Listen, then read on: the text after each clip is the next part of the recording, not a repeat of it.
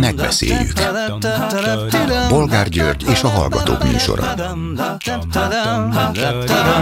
A műsor telefonszámai 061 387 84 52 és 061 387 84 53. Jó napot kívánok a Klubrádió mikrofonjánál, Bolgár György. Mai műsorunkban beszéljük meg, hogy egészen példátlan tiltakozás színhelye lett Debrecenben, a városba tervezett óriási kínai akkumulátorgyár létesítésével kapcsolatos közmeghallgatás. A résztvevők több mint ezren Percekig nem hagyták szóhoz jutni a gyár képviselőjét, de lehurrogták a fideszes polgármestert is, aki nem tudta megnyugtatni a kedélyeket. Milyen demokrácia az, ahol nem kérdezik meg a lakosságot, egy ekkora beruházás előtt kiabálták be. Mondom, Debrecenben. Változóban a közhangulat? Következő témánk, hogy hatalmas megrökönyödést keltett országszerte az Európai Bizottság döntése az egyetemi Erasmus ösztöndíjak, illetve az egyetemi kutatóprogramok európai finanszírozásának felfüggesztéséről. Egyesek szerint ez valóságos atombomba. A kormány minden esetre úgy tesz, mintha nem is értené, mi történt és miért, ez biztos félreértés, mondja Navracsics miniszter. Az ellenzéki Momentum képviselője szerint nem a diákokat és a kutatókat kellene büntetni, hanem a kormány oligarháit. De ha az ország lakossága nem érzi, milyen súlyos következménnyel jár Orbán Viktor politikája, akkor miért csodálkozunk, hogy továbbra is nyerésre áll itthon? És ha az egyetemeket nem, érzi semmi, nem éri semmiféle retorzió, miért ne irányítanák ezután is fideszes miniszterek az alapítványhoz került egyetemeket? Ide tartozik Mérő László matematikus közíró érdekes véleménye, amit a hvg.hu-nak fejtett ki. Hogy tudnilik, Orbán borzasztóan kormányoz, el kellene őt küldeni a francba, de mint mondta, nem látok jobbat én se. Nincs jobb Orbánnal? Ez komoly? És végül beszéljük meg, hogy mindenki Magyarországa néppárt lesz. Márkizai Péter új pártjának neve a párt bejegyzés alatt áll. A volt miniszterelnök jelölt Hatházi Ákost is hívta csatlakozzék hozzá. Hatházi azonban rögtön elutasította. Mint írta, nem szabad hamis reményekkel kecsegtetni az amúgy is csalódott ellenzéki szavazókat. Neki van igaza? Telefonszámaink még egyszer 387 84 52 és 387 84 53. Háló, jó napot kívánok! Jó napot kívánok, Szalkai Ágnes vagyok. Én két témához szeretnék hozzászólni, szívem szerint többhöz is, de ezt a kettőt választottam ki. Az első a Debreceni közmeghallgatás, és a másik pedig az Erasmus programmal kapcsolatos véleményem. Hát a debreceni közmeghallgatásból, ugye, amit rádióban is hallottam közvetítést, a leginkább az döbbentett meg, amikor azt szólta hozzá, ha jól értettem a polgármester, hogy hát azért vagyunk most itt, hogy információkat adjunk önöknek, hallgassák meg az információkat, és akkor ugye többet fognak tudni. Na most ez én szerintem önmagában már annyira felháborító volt, függetlenül attól, hogy most ez a ez a beruházás, ez a létesítmény, ez tényleg káros, és tényleg veszélyezteti az embereknek az életminőségét. De egy ilyet mondani egy ilyen helyzetben, hogy az információkat hallgassák meg, hát ez olyan, mint amikor az ember ott áll az állomáson, várja a vonatot, hogy vonatok jönnek, mennek, én a tíz órás vonatot várom, és akkor fél tizenegykor bemondja a hangos bemondó, hogy vonat érkezik, és 10 órakor indul, és megáll majd itt, meg itt, meg itt, meg amott. Hát ez, Hát akkor már mire megyek vele? Akkor már nekem ne közöljenek semmiféle információt, hogyha akkor nem szóltak, amikor ennek még jelentősége volt. Igen, érdekes, hogy a, ezen a közmeghallgatáson a megyei katasztrófa védelmi, így hívják, de katasztrófa elhárításinak kéne mondani, a megyei katasztrófa elhárítási igazgatóság vezetője elmondta, hogy január 13-áig, ugye most 10-ét írunk, kell dönteni az üzembiztonsággal kapcsolatos dokumentumokról. Na most három nap múlva üzembiztonságról döntenek a katasztrófa elhárítóknál, és tegnapra meg egy ilyen közmeghallgatást terveztek. Hát nyilván meg kell tartani egy ilyet, de a dolog lényege az, hogy hát beszéljenek az emberek, aztán úgyis megcsináljuk. Igen, ez a szomorú, hogy lehet, hogy az lesz a vége, hogy beszéljenek, úgyis megcsináljuk, de az egésznek a híre és maga a tény, hogy az emberek így kikeltek magukból és elmondták a véleményüket, azért ez már arra jó, hogy legalább amit a bőrünkön közvetlenül érzünk, hát abban nem fogunk beletörődni. És uh, itt uh, kapcsolódnék az Erasmus ösztöndíj témájához, mert ott az, azért az egy sokkal érdekesebb vagy bonyolultabb helyzet, mint egyszerűen azt mondani, hogy ne a magyar diákokat és a magyar egyetemeket büntessék, mert itt nem erről van szó. Ugye, nyilván az a néhány ember, akit ez érint, mert nem tudja igénybe venni az ösztöndíjat, hát az persze a saját bőrén fogja érezni. Csak hát maradok a vonatos példámnál, hogy azt kell látni, hogy valamennyien, és legfőképpen azok, akik szerettek volna kijutni az Erasmus ösztöndíjjal, egy vonaton ülünk, és ez a vonat nagyon rosszul megy, ennek a vonatnak a, a sebességét rosszul állították be, ennek a vonatnak a pályáját is rosszul, és ez nagy valószínűséggel ütközik, mert hogy még a vágányzárakat is úgy állítják, hogy abból csak ütközések lehetnek. Sőt, Tehát ha sajnos... már itt az ön pályaudvaros példájánál maradunk, akkor ez a vonat, bár azt mondták róla, hogy nyugat felé halad, de valójában kelet felé indult el. Hát igen, és most éppen tolatunk vele, úgyhogy igen, úgyhogy sajnos itt, itt arról van szó, hogy ez egy olyan témakör, vagy egy olyan hát, politikai helyzet, amiben az Európai Unió véleményt tud nyilvánítani. Azt, hogy az oligarchákat kellene vizsgálni, meg azoknak a vagyonát visszavenni, vagy egyáltalán felülvizsgálni, hogyan jutottak hozzá, hát ezt nem lehet, mert ugye, mint tudjuk, az oligarcháink azok vagy nagyon okosak, vagy pedig törvényes módon jutnak mindahhoz, amihez hozzájutnak.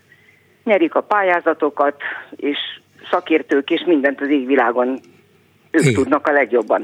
De itt most nem erről volt szó, hanem most, most pontosan az a helyzet állt elő, amikor ö, megfogható az, hogy már túlterjeszkedik a politika, és a hatalom olyan területekre nyúl be, ahol, ahol tényleg megfogható, hogy nem, itt nincs helyük, nem így kellene beleszólni. Pontosan, igen, hát ugye ezek az egyetemek átjátszása úgynevezett vagyonkezelő alapítványokba adtak hozzá egy csomó vagyont is, és a kuratóriumokba, amelyek ezeket irányítják, beültették a fideszes minisztereket és egyéb fideszes kiszolgálókat. Ráadásul nem is csak az a kérdés, hogy másfél milliót kapnak-e érte havonta vagy sem, hát ez még külön, külön habazon a bizonyos tortán, de lényegében örök életükre sőt, ők lesznek azok, akik kinevezhetik a saját utódjaikat, szóval örök életre Igen. a Fidesz kezében Igen. lesz a, gyakorlatilag az összes magyar egyetem. Az Európai Unió azt mondta, hogy ez nem jó. Itt Magyarországon is az ellenzék azt mondta meg számos egyetemi ember, hogy ez nem jó. Orbán pedig nagy ívben tett rá. Hát most ez a válasz. Hát, és csak egyet lehet tenni, hogy azok, akik most már ezt a bőrükön érzik, hogy ez nem jó, hát akkor cselekedjenek azt szerint, hogy ez kifejezik, hogy ez nem jó. Így van. Egyetértek, én is azt gondolom, hogy hát persze szerencsétlen diákok, nem ők csinálták ezt az egészet, és ők fogják meginni ennek a levét, meg szerencsétlen egyetemi kutatók. Persze, hogy nem az ő hibájuk. De ha nem érzik, hogy mi történik ebből a katasztrofális politikából, és ha nem tiltakoznak ellene, és nem mondják azt, hogy velünk ne toljatok ki, az egyetemekkel ne toljatok ki, a diáksággal ne toljatok ki, mert az országgal toltok ki, akkor ki fog tiltakozni? Hát így van, és sajnos hiába érzünk sok mindent a saját bőrünkön, mert érezzük az inflációt, és akkor már nem folytatom, de azért még azt mondom, hogy az egészségügynek a helyzetét is mindent érzünk a bőrünkön. Hát valami olyasminek kell történni, ami most már ezt az érzetet átváltja azzá, hogy azt is mondjuk, hogy hát ez így nem jó, nem tetszik. Így van. Köszönöm szépen. Minden Én is jót. köszönöm, és minden jót kívánok. Viszont hallásra. Viszont hallásra. A vonalban pedig Arató Gergely, a Demokratikus koalíció országgyűlési képviselője, árnyék kormányának a kormány programért felelős minisztere. Jó napot kívánok! Jó napot kívánok! És egykori oktatási államtitkár, úgyhogy a témához külön is ért, még azon kívül is, hogy természetesen foglalkozik vele a mai politikában, de tényleg itt az előző hallgató is fölvázolta, hogy van, mintha lenne itt egy félreértés, még akár ellenzéki politikai körökben is, hogy hát itt van ez az Erasmus program, illetve egyetemi kutatóprogramok finanszírozásának leállítása az Európai Unió részéről, hát ne a szegény egyetemistákat, meg ne a szegény kutatókat büntessék, hanem az oligarákat lehetne ezt csinálni? Hát van ennél egy, egy tulajdonképpen igazságosabb büntetés, hogy hát ha egyszer ilyen egyetemi irányítást csinált a magyar kormány, hogy alapítványokba játszotta át az egyetemek irányítását, és oda beültette a saját embereit, hát akkor büntessük meg az oligarchákat, létezik ilyen? Az a, az a helyzet, hogy az Európai Unió az valóban jogállami módon működik, a saját szabályai szerint, és ezeket a szabályokat komolyan véve. Teljesen világossá tették azt, hogy nem elfogadható, sokok miatt nem legitim az az irányítási módszer, ami kialakult ezekben az új alapítvány egyetemekben, ahol lényegében közvetlen politikai irányítás alá vonták ezeket az egyetemeket, ezeknek a, mégpedig a gazdasági részét.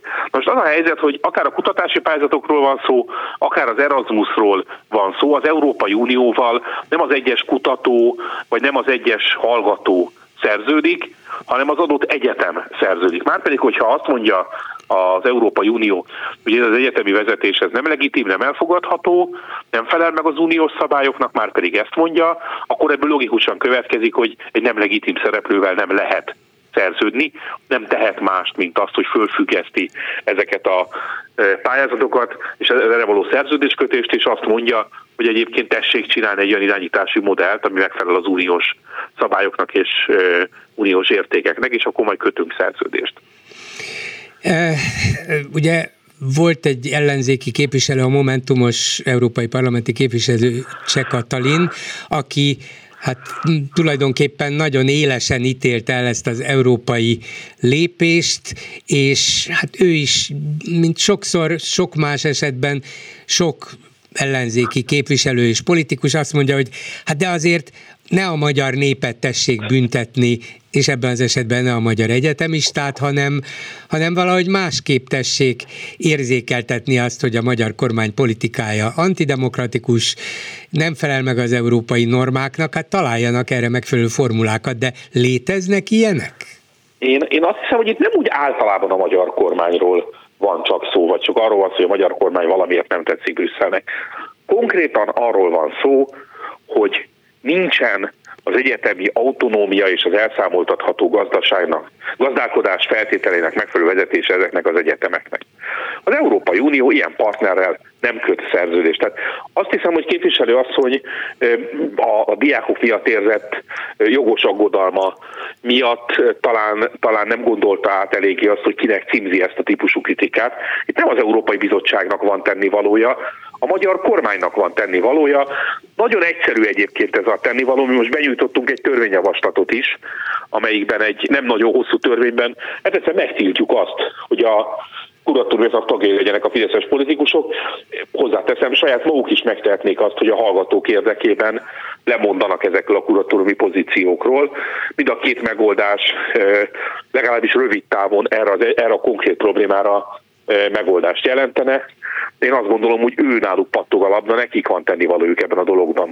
Igen, nyilvánvaló ez a legkirívóbb összeférhetetlenség, hogy bent ülnek a miniszterek a legkülönbözőbb egyetemek irányító testületeiben, akár még vezetik is ezeket, és ugye ráadásul ezek a kuratóriumi tagok meghatározatlan időre tagok, és hogyha valamiért nem tagok, akkor megválaszthatnak valaki olyat, akikről úgy gondolják, hogy hát ő is pont olyan, ugyanolyan jó lesz, mint az a másik, aki valamiért most betegség, vagy más irányú elfoglaltság, vagy esetleg haláleset miatt eddig volt, úgyhogy lényegében örök időkre biztosítják azt, hogy a Fideszes kör irányíthassa az egyetemi életet. De éppen ezért megoldás volna az, hogy a miniszterek távozzanak, hát majd akkor lesznek mások, akik most nem miniszterek ugyan, de ott vannak a szűk érdekkörben, nem lehet rájuk annyira nyilvánvalóan azt mondani, hogy, hogy ők Orbán kormányának emberei, de lehet, hogy ugyanazt a politikát ugyanazt az irányítást,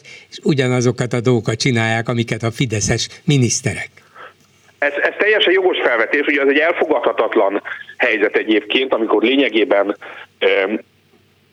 teljesen magán kéz vagy magánműködési formába, miközben egy politikailag ellenőrzött formába vitték ki azt a szektort, ami egyébként az ország szempontjából döntő, ennek odaadták az állami vagyont, és odaadnak neki évente sok-sok milliárd forint állami támogatást. Ezért mondtam azt, hogy ez egy rövid távú, gyors megoldás. Egyébként hosszabb távon meg kell szüntetni ezt az egész ö, rendszert természetesen. Egy dolgot még érdemes elmondani.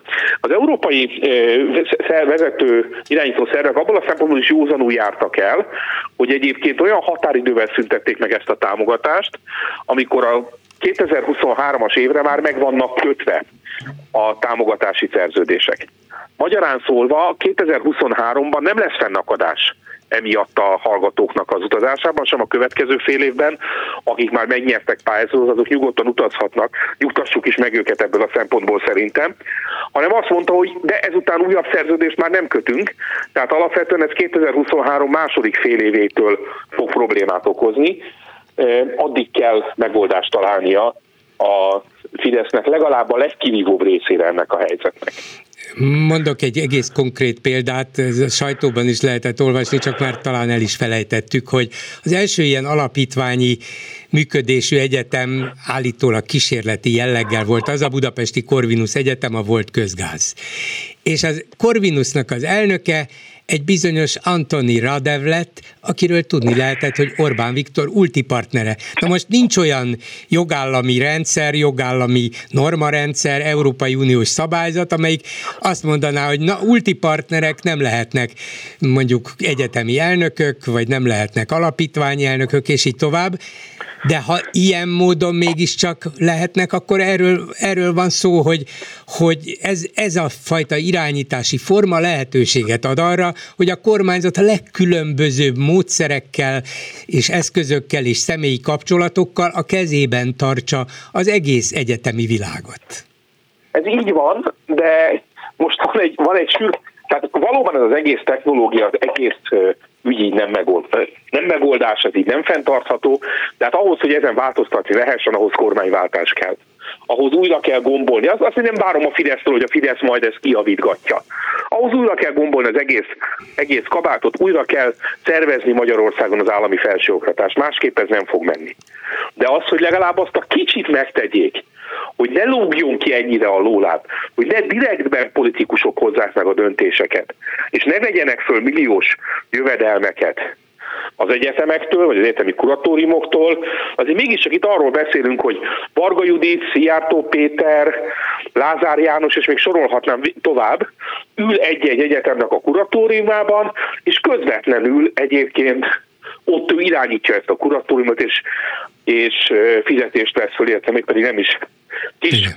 fizetést, hanem jelentős fizetést. Szóval, hogy azt akarom mondani, hogy legalább kezdjük el ezt a dolgot rendbe rakni, ezzel a legnyilvánvalóbb dologgal. Igen, mert hogy végül is ezt a bizonyos összeférhetetlenséget lehet a legnyilvánvalóbban kritizálni, bírálni, és megtenni egy olyan kérdésnek, amin változtatni lehet és kell, hogy tudnélik politikai vezetők dönthetnek ezekben az esetekben közpénzek kifizetéséről, olyan szervezeteknél, amelyekben, vagy olyan szervezeteknek, amelyekben maguk is alkalmazottak, döntéshozatali jogkörrel rendelkeznek. Tehát micsoda dolog az, hogy a miniszter a kormány tagja, és akkor egy más, egy egyetemnek pedig, egy alapítvány formában működő egyetemnek kuratóriumi elnöke vagy kuratóriumi tagja, az egész átláthatatlan, összeférhetetlen, erkölcstelen, mit mondjon még az ember. Tehát ezt legalább meg kellene szüntetni? Hát legalább ez lenne az első lépés, lépés valóban így, vagy ez az összes rendszer szintű problémát nem oldja meg, de legalább egy első lépés lenne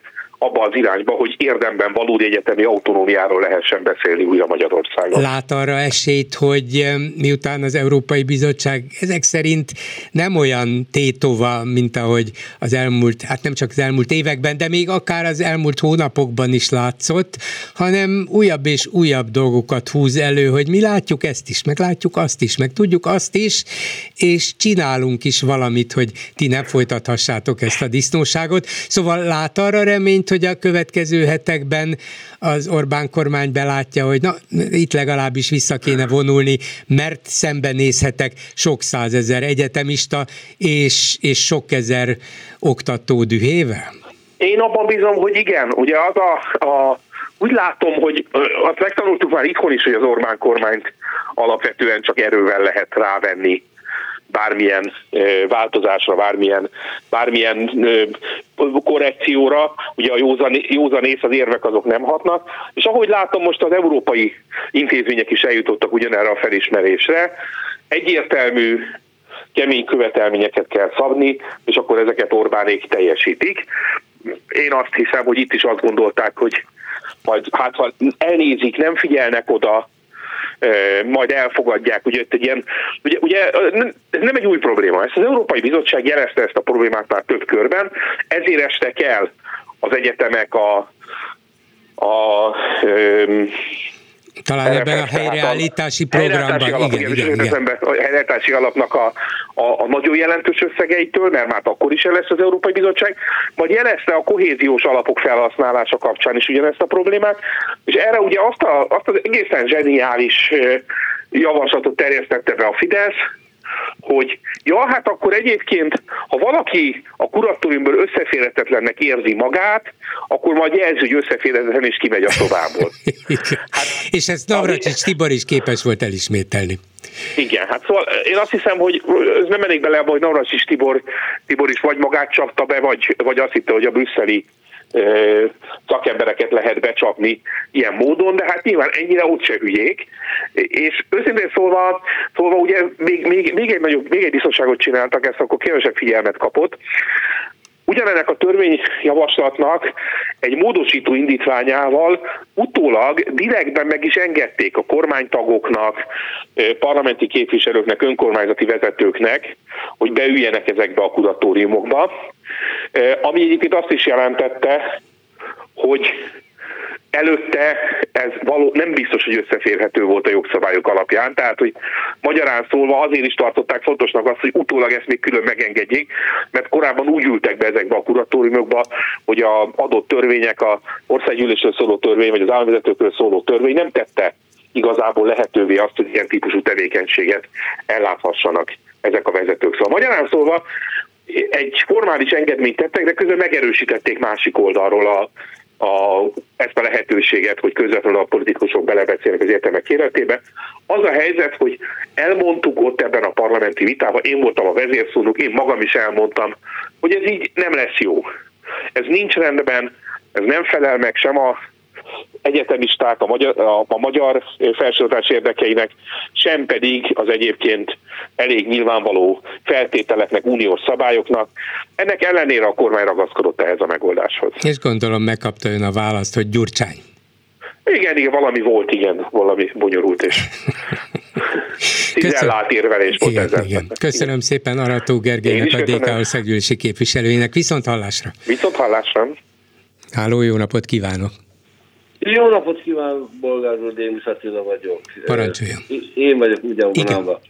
Hát a, az Erasmus programról szeretnék pár gondolatot elhinteni. Elsősorban, először is, én nagy örömmel tel, telít engem el, hogy végre, végre az Európai Bizottság és az Európai Hatóságok sarkukra állnak, és egyszerűen rájöttek arra, hogy ezt a métejt, ezt a náci izét, ami itt folyik, ezt nem akarják tűrni. És ehhez kapcsolódik ez a ugye Erasmus hogy mondjam, programnak a befagyasztása. Ugye ez egy, ez egy ösztöndíj program, és nem csak ez van, igen. hanem egy, egy egyetemi kutatóprogram, egy igen, Horizon igen, nevű egyetemi hor... kutatásokra igen, adott igen, támogatásokat igen. is. azt, most... ír, azt mondja egy, egy um, egyetemi tanár, aki nyilatkozott, hogy 20-30 évvel vetné vissza a magyar egyetemeket a kizárás na az Erasmusból. 20-30 évvel. Nekem a, igen, na most nekem az a véleményem, hogy ezek az egyetemek, akik most az alapítvány alá kerültek, saját magukra vessenek. A színművészeti főiskolán kívül egyik se harcolt, soha egy, egy hallgató vagy, vagy, vagy tanárok nem mentek ki az utcára, hát most el lehet képzelni, ezt ugye legalább 200 ezer hallgatóról van szó, ugye? Na most Hát, hát valószínűleg kéne... többről is, szerintem vannak 400 hát ezer körül is. Több, igen. Akkor 400 ezer. Igen. Akkor 400 ezer. Na most, ha csak a fele kiment volna az utcára, és azt mondja, hogy ezt nem akarjuk, akkor biztos, hogy nem lett volna. Hát a, ugye az internetadó úgy vissza, pillantok azt visszavonták, amikor kiment százezer ember. De hát lassan már ez az egyetlen, amire mindig hivatkozunk, 12 és fél év alatt, igen, internetadó nem is volt nagy jelentőségi dolog, azonnal reagált rá a nép, visszavonultak. Hát pontosan. Igen. Na de hogyha nem mennek ki az utcára, és a, a, a, ezeknek az egyetemeknek a hallgatói, a dékányai, az előadói semmi ellenállást nem mutattak. Vessenek magukra. Mhm. Vessenek magukra, hogy ilyen, ilyen gazemberek, hogy mondjam, gazemberek szárnya alá mentek, mert azt ígértek neki, ó, majd lesz pénz, majd lesz minden.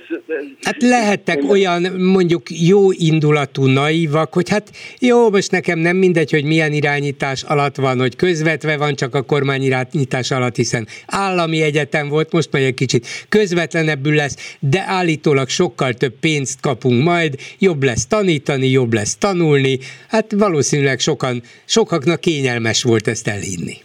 Hát persze, de hát vannak ugye ellenpéldák, hát ott van az ELTE, hát ahhoz nem mernek hozzányúlni.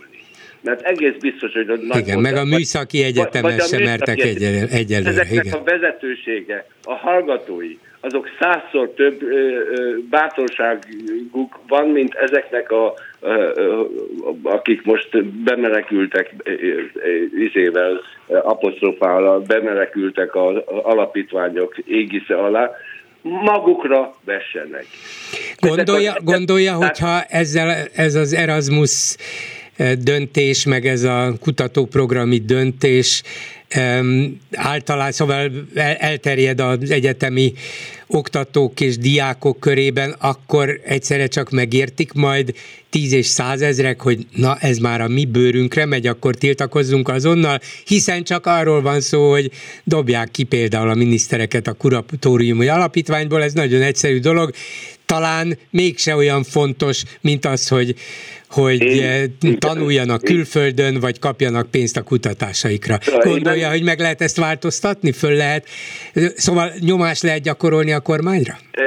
Hát azt, azt csak a jóslatnak nem tudom. A, a biztos az, hogy azért nem hiszem, hogy az Európai Bizottság annyira hülye, hogyha most kidobják ezeket a fideszes gazembereket, hogy akkor minden megváltozik. Hát a maga a, a, a szisztémával van baj. Azzal, hogy nem lehet őket leváltani.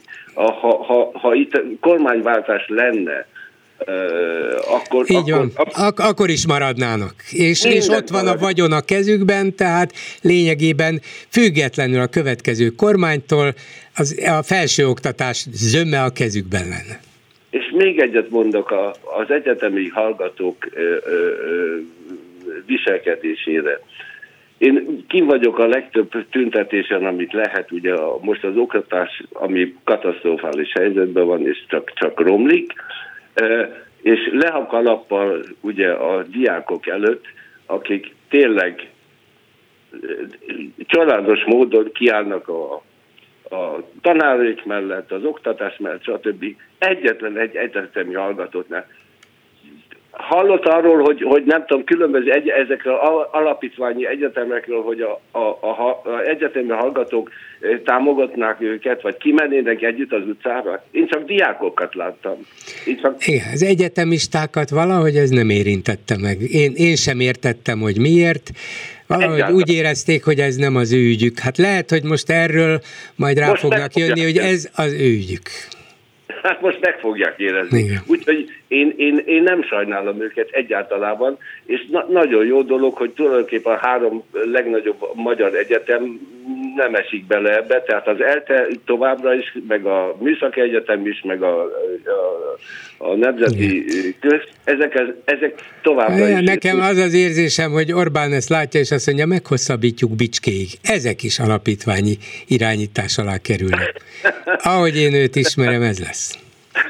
Nála minden elképzelhető. Így. Köszönöm szépen. Addig, addig, amíg a magyarok ilyen, hogy mondjam, passzívak, addig sajnos igen. Jó, ez nem fog milliókat megmozgatni, de talán a leginkább érintetteket, és azok fontos emberek, egyetemisták és egyetemen dolgozó oktatók, ha azokat Igen. megmozgatja és megérinti, az már egy komoly pressziót hát, jelenthet. Hogy mondjam, hogy mondjam a, a, a morzsolódás a Fidesznek, ez biztos, hogy további lökést ad, hogy, hogy, hogy, hogy Na.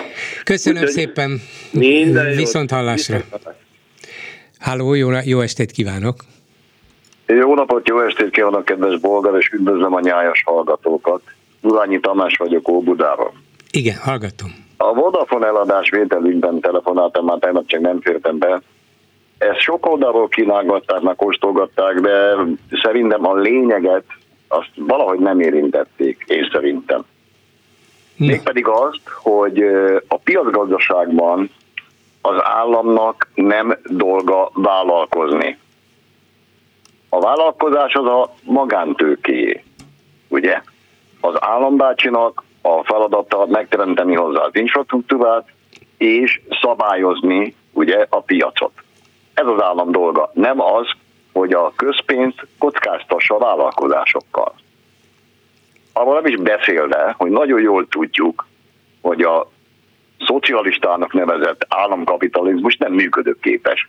Hát önnek nem mondok semmi meglepőt, de olyan jól tudja, hogy Paul Samuelson, Nobel-díjas amerikai közgazdász, 1948-ban leírta, hogy az egyközpontú, egyhajtóerejű úgynevezett monomotovas gazdaság nem működőképes. Ami működik, az a több központú, több hajtóerejű polimotovas gazdaság ahol az egyéni ambíciók, a bírvágy, horribile dictu, a kapcsiság, az működteti a gazdaságot, mert többet és többet akarnak szerezni. Az állami tisztviselők, azok meg nem érdekeltek ebben, ugye bár? És aki ezt nem hiszi, annak mondok egy nagyon meglepőt, nem fog meglepődni, de valószínűleg sokan meg fognak lepődni. A Szovjetunióban megbukott a szovjet hatalom. Bizony Isten. Tényleg így történt, és ennek ön is tudja, haló? Igen, itt vagyok, csak csendesen, tudja, csendesen tudom, mulattam. Az igen. alapvető oka az a gazdaság volt. Működésképtelen volt a gazdaság, pedig aztán Szovjetunióban van mindenféle ásványi kincs, ami létezik, jobbnál jobb termőföldek vannak, és a gazdaságuk mégis, majd megmondtam, hogy hol volt. Ugye? És ez, ez igaz volt mindenhol, itt Kelet-Európában ugye főleg, elég lett volna nyugatra kinézni, hogy az működik, ez meg itt nem működik. És akkor most megint térjünk oda-vissza, hogy államkapitalizmust építünk, és működésképtelen állami cégeket gyártunk. Ugye? Sőt, még ennél is rosszabb, ugye? Még annál is rosszabb, mert most átjátszák a csókosoknak. Hogyne. Aki, akiknek nincs saját, akiknek nincs saját pénzük, hanem állami pénzből, állami hitelekből ja, veszik állami meg. pénzből, igen. igen. Mert nem csak az állami rész lesz állami pénzből megvásárolva. Hanem a magárész is. Hanem a magárész is, állami tulajdonú bankat hitelt, állami készfizető kezességgel, nem akármilyen készfizető kezességgel. Tehát 660 milliárd kimegy a füstön, azért, hogy kádertemető legyen a Fidesznek. Gondolja, hogy ez, a cél? Gondolja, hogy ez a cél, nem az, hogy gyakorlatilag ugye a telekommunikáció már olyan, mint, mint az alapvető közművek, azzá vált. És az állam rá akarja tenni a kezét, nem, mindjárt vissza is szívom, formálisan az állam, de gyakorlatilag nyilvánvalóan olyan magántőkések, mint például ez a kiválasztott, és aztán ezeket irányítgatják majd a központból, az állami központból, és a saját céljaiknak, saját érdekeiknek megfelelően használják föl, de ez egy stabil, óriási bevétel minden hónapban, minden évben, akár nyereséggel is, úgyhogy erről nem akarnak lemondani, nem? Hát persze, és az nyilván megy magánzsebekbe. Ugye, mert minden persze, majd szépen persze, túlszámáznak, ahogy szoktak például a vasútépítésnél, ugye? Mint tudjuk, ahol nálunk drágában építenek vasutat, mint Svájcban, ahol pedig hegyek között, földek között zakatol a vonat, és olcsóbban tudnak építeni, mint nálunk. Hát el lehet képzelni, hogy miért. Ugye? Az mind, mind megy a nyaloncoknak a zsebébe, meg hát aztán a főgazdának a zsebébe természetesen. Tehát ez egy, ez egy agyvém, amit művelnek, és ez a lényeg, mert persze nyereségesé lehet tenni látszólag legalábbis a Vodafone, mert fogadjunk, hogy el lesz rendelve nem csak minden állami szervnél, hanem az összes ilyen csókos vállalatnál is, mindenhol a Vodafont kell majd használni. Ugye? Tehát látszólag nyereséges lesz, de az a nyereség az mind megy a magánzsebekbe. Ez a lényeg, hogy államnak nem feladata a vállalkozás. Hát Egyáltalán igen, nem. Igen, az, igen, az államnak ugye ott van az oktatás, a, főleg a közoktatás. Az az ő dolga lenne, nem csinálja. A közösségi közlekedés. Hát azt se igen csinálja, elég ha megnézzük a mávot, amit összevontak a volánnal, hogy hogy működik, hát ha nem mondjuk, hát tudjuk jó, hogy hogy uh-huh. működik, ugye? Vagy De elég, ha megnézzük a... budapesti közlekedést, amire elfelejtenek támogatást adni. Igen. Arról meg nem adunk. Hát minek? Minek? És egyébként úgy mellesek, amely itt tartunk, ugye az az ő feladata lenne az egészségügy, meg a, a, a, a nyugdíjrendszer. Ugye hát a nyugdíjrendszert elkezdte magánosítani egy apró lépéssel még a honnyula. Ellopták a magánnyugdíjpénztári lóvékat, ugye. A Molnár Lajos, a mm, egészségügyi miniszter a Gyurcsány kormányban próbálta magánosítani az egészségügyet, biztos pontosabban nem magának, nem, nem, nem, nem, nem, a biztosítás, így van, egy több hogy biztosítós ne nagy menjen ellenőrizhetetlenül a lóvé, Igen. hanem egy külön kassa legyen, magánnyugdíjpénztáraknál, magán egészségügyi biztosítási pénztáraknál nem csinálják. Ugye? Ezt se csinálják. Igen. Hát jellemző az állatorvosi ló egyébként, amin eh, elég szépen eh, végig lehet követni eh, hasonló dolgot, az a Ferihegyi repülőtér. Ő nyilván emlékszik rá, hogy 2005-ben a, a üzemeltetési jog az a Budapest Airport lett, és 2005-ben a 75%-át mínusz egy szavazatot eladtak ö, ö, akkor éppen angol befektetőnek. Igen. És mit tesz Isten? Az összes bevétel, amit azon nyertek, 464 milliárd forint volt 2005-ben. Igen. Ugye? Bocsánat. Igen. A maradék 25% plusz egy szavazat állami kézben maradt, akkor ez a 25% 150 milliárdot ért volna.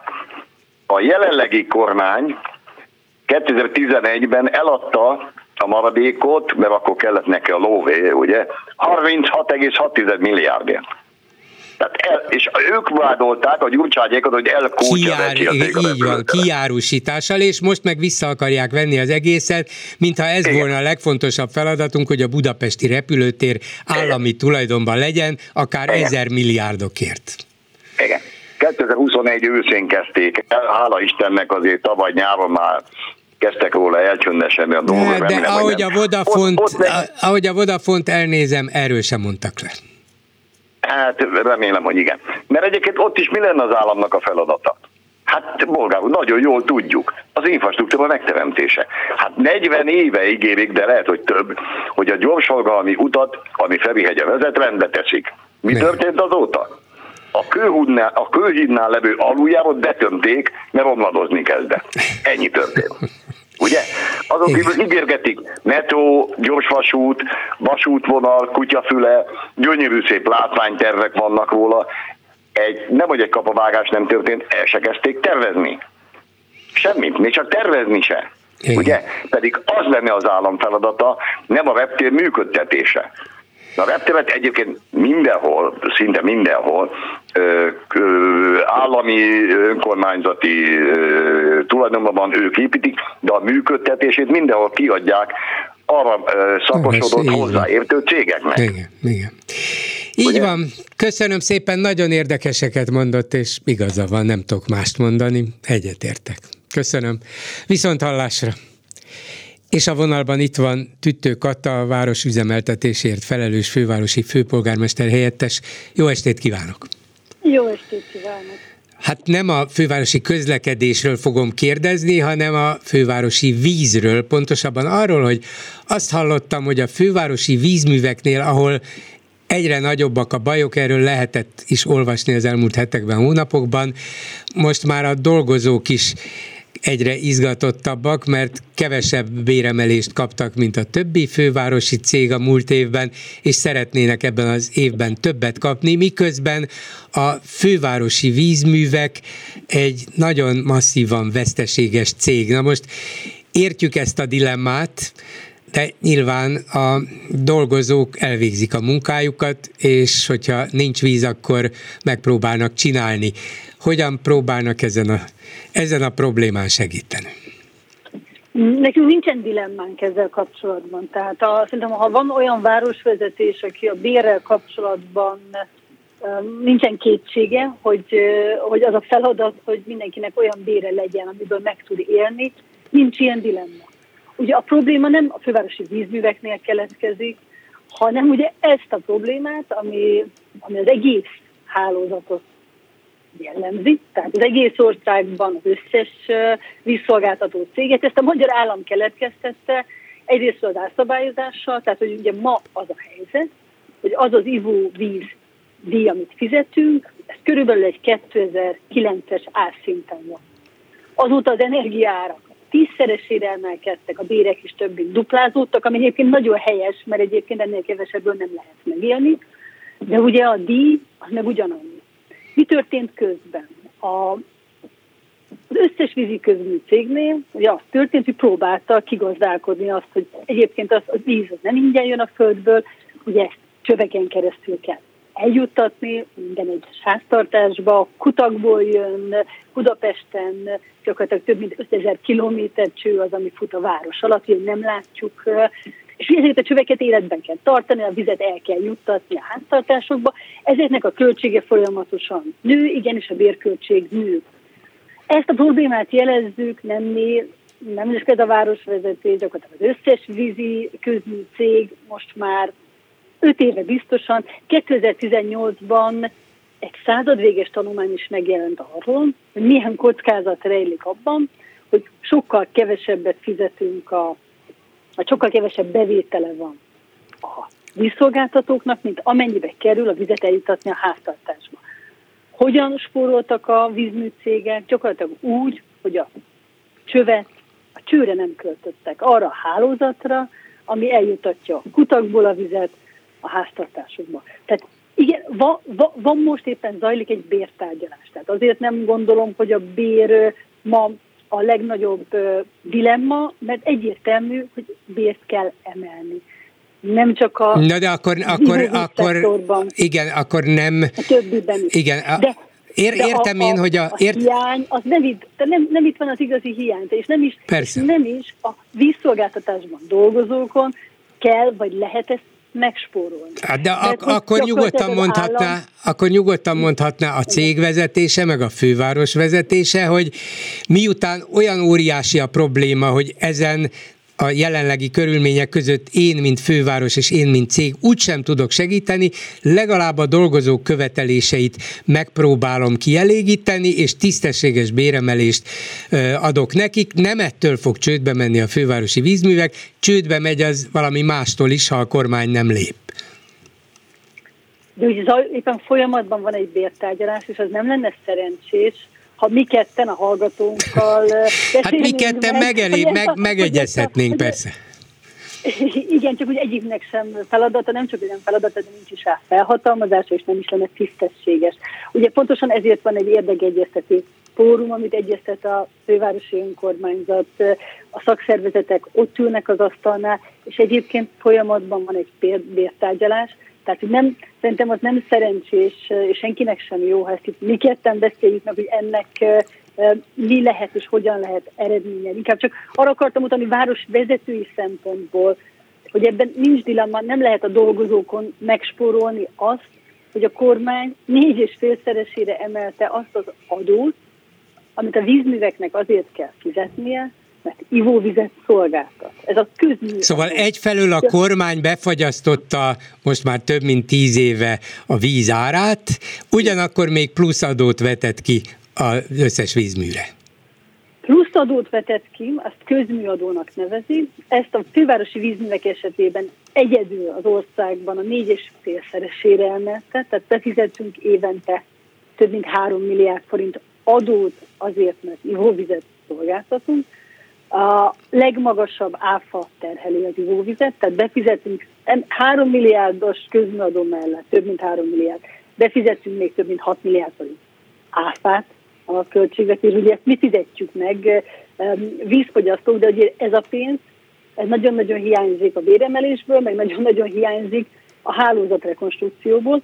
Fizetünk egy hatóságnak ezen felül még több millió forintot úgynevezett felügyeleti díjat, egy állami szervet működtetünk, aki ezért cserébe nem végzi el azt a munkát, amiért ezt a díjat kapja. Tehát, hogy ha én megnézem, hogy mi mennyiségű pénzt fizetünk be a központi költségvetésbe azért, hogy ivóvizet szolgáltassunk, akkor egy egész abszurd helyzet jön ki, mert hogy az egésznek az árát, az árszabályozásnak az árát, hogy nem fizetjük meg egyébként a, valójában megfizetjük az ivóvíz lakásba jutatás költségét, csak a jelentős részét az államkasszába tesszük bele, és nem munkabérbe, nem a csőhálózatba, és ebből keletkezik ez a helyzet. Nem csak itt, hanem a legtöbb vízni cégnél az országban, hogy mindenki azt nézegeti, hogy miből fizetik ki a nyolcszoros igen, igen.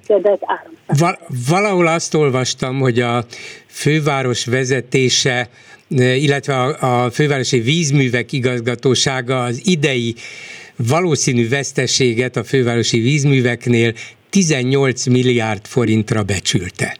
Na most 18 milliárd forintos veszteségből nyilván nem lehet béreket emelni, és másfelől meg a, a vízművek vezetése is, meg a főváros vezetése is úgy gondolja és úgy tartja igazságosnak, hogy de igen, béreket kell emelni.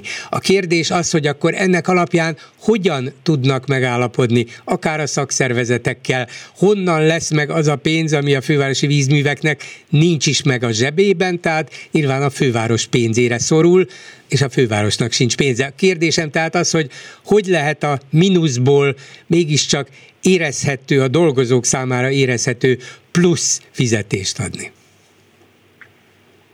Ezt adottságnak kell tekinteni. Tehát ahogy az erőforrások költségei nőnek, és nem vitatja senki, hogy az áram többe kerül, mert nem tudjuk hol vitatni, nem tudjuk vitatni, hogy a cső, amit be kell rakni, az többe kerül, ugyanúgy a munkaerő is egy olyan erőforrás, aminek az ára nő ezzel kalkulálni kell. Ugye abban a helyzetben van az összes önkormányzat, nem Magyarországon, hogy gyakorlatilag a kormány minden kezét megkötötte, a lábára is tette egy nehezéket. Ez azt jelenti, hogy a kormány nélkül ebből a helyzetből nem tud uh-huh. senki kijönni. Ugye én azt látom, hogy önmagában már csak, ha a közműadó, tehát ha a kormány idén kegyesen úgy dönt, hogy nem adóztat külön azért, hogy ivóvizet szolgáltatunk, az már fedezetet nyújthat ha nem fizetünk egy olyan hatóságnak, aki nem végzi el a munkáját, az egyébként már adhat. Csak mondom, hogy egyébként kb. egy olyan nagyságrendű összegről beszélünk, amit már a kormány megemelt, mert a kormány emelte meg, amit rendszer használatért fizetünk, csak energiában. Tehát, hogy arról a nagyságrendről beszélünk, amit egyébként a kormány egy-egy döntésével már mind kivett. Egyértelműen az történik, fizik szolgáltatásban, hogy itt a kormány kell partnerként, de csak mi abban nem hiszünk, hogy az a megoldás, hogy odaadjuk, vagy odadunk bármit a kormányzatnak. Hogy a kormány azt a javaslatot tette a tavalyi évben azoknak a vízműcégeknek, ahol előbb kerültek ilyen bajba, hogy akkor adjanak oda mindent, aztán uh-huh. majd lesz valami. Csak ugye azt láttuk, hogy nem, pénzt nem rak ebbe bele a kormány már pedig ugye ebből... De, de, elvi, de, elvinni a, de elvinni a fővárosi vízműveket, azt mondja, ne legyen nektek gondotok vele, majd legyen az állami tulajdonban, vagy legyen ez is, majd én elintézem, körülbelül hát, ez van? Hát igen, csak ugye látjuk, hogy mi történik azokkal a dolgokkal, amiket a, fővá- a fővárostól elkezd a kormányhoz, legyen szó az egészségügyben, legyen szó az oktatásban. Tehát ugye nekünk mi azért vállaltunk felelősséget, hogy vigyázzunk erre a városra, Budapestre, meg az itt élőkre, és ez azt jelenti, hogy itt két millió ember ivóvízszolgáltatását biztosítani. Ugye nem csak budapestiekről beszélünk, mert a víznek nem csak Budapesten szolgáltat, hanem környező településeken is. És mi nem látjuk biztonságban ezt az állam keretei között, mert látjuk, mi történt akár a hulladékágazatban is. Az lesz a vége a nagy államosításnak, hogy egy magánszereplő kezébe került gyakorlatilag a hulladékágazat. Az oktatásban meg ugye meglátjuk, hogy mi történt Igen. azzal, hogy oda kerül, de semmennyit többletforrás Igen, volt benne, úgyhogy... Csak a negatívumokat látjuk, ez biztos. Egy dolgot akkor visszatérve még a bérekre, és bár tudom, hogy nem fog számokat mondani, de ha azt kérdezem, hogy azért az egy reális célkütűzés volna, én gondolom csak így kívülről nézve, hogy 15%-os kormány által becsült infláció mellett egy 15%-os béremelésben meg lehet egyezni? Ez, ez, ez például kiinduló pont? Nem én tárgyalok. A fővárosi vízművek, önálló gazdasági társaság, egy vezérigazgatója, van ott egy szakszervezet, ezt a bértárgyalást ők folytatják nem mi ketten itt a rádióban. Ez nem is tisztességes, és nem is, nem is lenne eredményes, ha ezt a bértárgyalást mi folytatnánk. De zajlik egy ilyen folyamat, és remélem, hogy minél előbb lesz ebből megállapodás. Köszönöm szépen Tüttő Katának, aki a fővárosban a város üzemeltetésért felelős főpolgármester helyettes. Viszont hallásra! Viszont hallásra! Megbeszéljük. Bolgár György és a Hallgatók műsora. A műsor telefonszámai 061 387 84 52 és 061 387 84 53. Tegnap délután betelefonált egy hallgatónk, hogy egy számára nagyon fontos életmentő szívgyógyszer hiányzik, nem tudja beszerezni, és hát szerinte ez a kormány felelőssége volna annyi más mellett, hogy ilyen esetekben segítsen.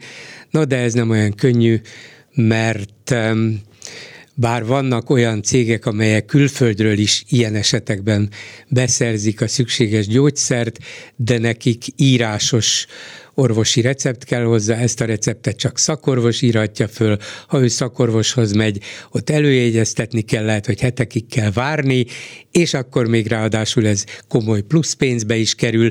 Minden esetre több hallgatónk azonnal jelentkezett műsorban is, műsoron kívül is, hogy segítene, elmondja, hogy elmondták, hogy hol lehet ilyen segítséget kapni, és mennyiért, és mennyi idő alatt, és milyen plusz pénzért, költségért meg hogy valaki azt is megtudta, hogy esetleg még valahol hozzáférhető ez a gyógyszer, szóval állítólag kapcsolatba léptek a hallgatónkkal, és remélhetőleg a dolog el is intéződött. Egy másik hallgatónk, egy gyógyszerész pedig arra hívta fel a figyelmet, hogy egyedi esetekben, sürgés és indokolt egyedi esetekben az Országos Gyógyszerészeti Intézetnek van egyfajta ilyenkor szokásos eljárása, és ez az ogyei.gov.hu egyedi gyógyszerigénylés honlapon meg is található, tehát adott esetben még ez az állami intézet is segíteni tud, hogyha tényleg életmentő dologról van szó. Bízunk abban, hogy hogy lesz vagy van már megoldás, és minden esetre azt nagyon köszönöm, hogy annyian jelentkeztek, és azonnal segíteni akartak. Itt egy hallgató a vonalban, jó estét kívánok! Halló, jó estét kívánok! Parancsoljon, hallgatom! Én az egyetemi témához szeretnék hozzászólni. Két dolog, és hát néhány, hát hogy is mondjam, korrigálást tenni az itt elhangzottakkal kapcsolatban. Most azt gondolom nagyon könnyű azt mondani, hogy hát megérdemelték, mert hogy miért nem tiltakoztak. Ugye itt az előző hallgató is, vagy kettővel ezelőtti, nem tudom, elmondta, hogy ő kint volt minden tüntetésen, és ott bizony nem volt egyetemista. Nagyon kíváncsi lennék, hogy az illető honnan állapítja meg, hogy valaki 18 éves, vagy 19. Hát, hogy ö, én egyetemen tanítok, leendő pedagógusokat tanítok, én magam is kint voltam, a hídfoglaláson ezrével köszöntek rám a hallgatóim. Ő vajon megismerte, hogy ez egyetemista? Nem hiszem. Nem gondolom, hogy az rendben van, hogy most a hallgatókat hibáztatjuk. Az Ö, magyarázhatja a hallgatónak ezt a véleményét, hogy az egyetemek és az egyetemisták és az egyetemisták szervezetei nem voltak olyan szervezetek, mint például a középiskolások. Biztos, nem hogy egyénileg, olyan szervezetek, egyénileg bocsánat, megjelentek. igen, erre is szerettem volna reagálni.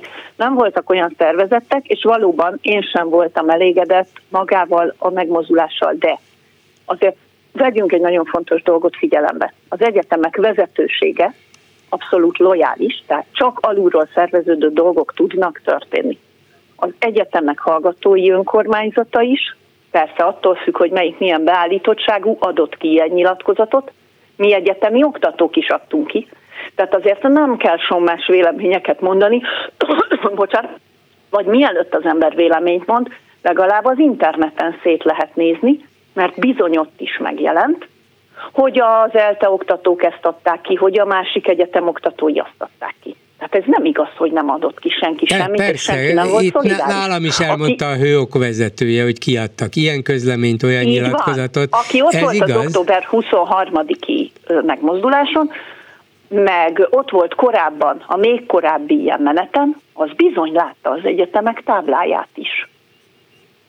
Tehát, hogy ez, hogy ez egyszerűen nem felel meg a valóságnak, hogy nagyon szépen Igen, mondjam. egyetértek, egyetértek önnel, de azért, ha az egyetemisták tömegesen, akár szervezetten, akár csak maguktól azt mondták volna, hogy nem engedjük, hogy tönkre menjen a közoktatás, az nekünk is rossz, mindenkinek rossz, akkor talán nem 60-80 ezer ember gyűlik össze október 23-án, hanem 150 ezer. Én nem látom, hogy ők ebben ennyire szervezetek lennék, lettek volna, ez igaz, Viszont én bizony azt láttam, mert nekem speciál vannak egyetemista és középiskolás korú saját gyerekeim is, és ilyeneket tanítok, hogy rengeteg olyan, aki ma már egyetemre jár, az ott volt, a volt középiskolájával, mert bizony ott volt, és lehet, hogy nem úgy vonult, hogy én a BMR-ről vagyok, meg a nem tudom miről vagyok, és az is lehet, hogy most még egy egyetemista, mondjuk a pedagógus szakosok ebben kivételek, de hogy a többi nem azzal van elfoglalva, hogy mi van a közoktatásban, ez lehetséges, de nem mondjuk azt, hogy nem voltak ott. Jó, nem a mondjuk helyes, pedig annyira ott voltak, hogy egy csomó olyan van, aki a gyakorló intézményében a a sztrájkban, az engedetlenségben, a kockás inges megmozdulásban, meg a nem tudom micsodában is részt vett. Uh-huh. Mint leendő pedagógus. Igen. Jó, nem Tehát, mondjuk, ez elfogadom, nagyon persze. nem áll meg. Igen, igen, ez az rendben. egyik. A másik, hogy az egésznek olyan íze van, hogy hű, de megérdemlik, mert miért hagyták? Nem hagyták, a szenátusok hagyták jóvá. Volt megmozdulás, például Szegeden is volt ez ellen, hogy akkor lesz alapítványi, meg nem. Azt azért így belülről mondom, hogy nagyon szép azt hallani, hogy egyetemi polgár, és annak nem tudom milyen jogai vannak. Ö, nem az egyetemi polgárok tömegei döntenek, és nem is feltétlen kapnak olyan információt, ami alapján tudnak dönteni. Tehát ha kapnak egy olyan információt, tehát most már ez alapítványi lesz, és majd több pénz lesz, és hú, de jó lesz, kb. ezt csorog le mondjuk egy hallgató, vagy akár egy beosztott dolgozó. Igen, hát én, én is ezt mondtam a hallgatónak, hogy hát ha azt kapja, nekik tulajdonképpen mindegy, hogy állami, minisztériumi, alapítványi, ha azt ígérik, hogy ez most jobb lesz, egyszerűbb lesz, több pénz lesz, több lehetőség lesz, hát akkor mit törődöm én magával a rendszerrel, ami a háta mögött van. És aki azt mondta, házon belül mondjuk az adott egyetemeken, mert van onnan információm, hogy gyerekek nem lesz jó, mert az autonómiánk megy rá, és akkor ezt mondta.